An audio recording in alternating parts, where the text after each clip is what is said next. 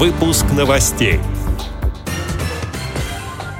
Подростков и молодых взрослых с нарушением зрения пригласили в поэтическую студию.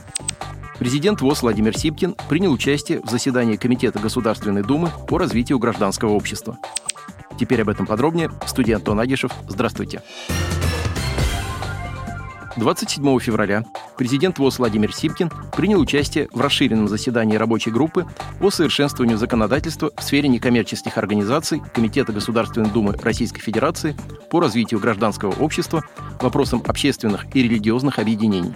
Заседание проходило под председательством главы комитета Ольги Тимофеевой. В мероприятии также участвовали председатель Центрального совета сторонников партии «Единая Россия» Ольга Занко, председатель Всероссийского общества инвалидов Михаил Терентьев, заместитель министра экономического развития Российской Федерации Татьяна Илюшникова, заместитель генерального директора Фонда президентских грантов Иннокентий Дементьев и другие представители общественных объединений и некоммерческих организаций.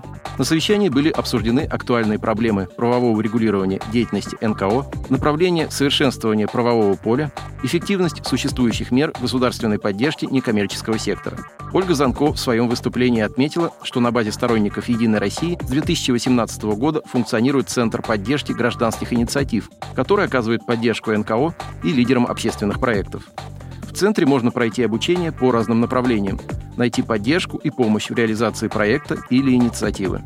Комментируя мероприятие, президент ВОЗ отметил, что состоявшееся заседание знаменует собой начало очень важной работы по объединению усилий НКО, снятию дополнительных барьеров, мешающих их работе в современных условиях. Пересматриваются многие существующие законодательные акты, определяющие механизм их деятельности.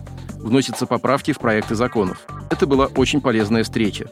Полагаю, мы скоро сможем наблюдать зримое воплощение новых законодательных инициатив, их приведение в действие сказал президент ВОЗ Владимир Сипкин. Дом культуры ГЭС-2 и Центр Вознесенского открыли набор незрячих и слабовидящих подростков и молодых взрослых в поэтическую студию. Записаться на встречи могут люди в возрасте от 14 до 25 лет.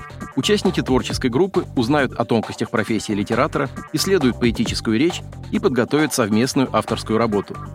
Занятия для тех, кто любит поэзию, планируется проводить раз в неделю. Сначала в Доме культуры ГЭС-2, а потом в студии Центра Вознесенского.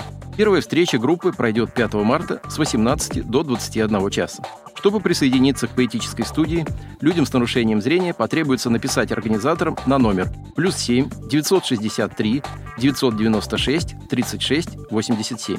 Отметим, что многие незрячие люди предпочитают слушать аудиокниги, а не читать издания, в том числе поэтические сборники на шрифте Брайля.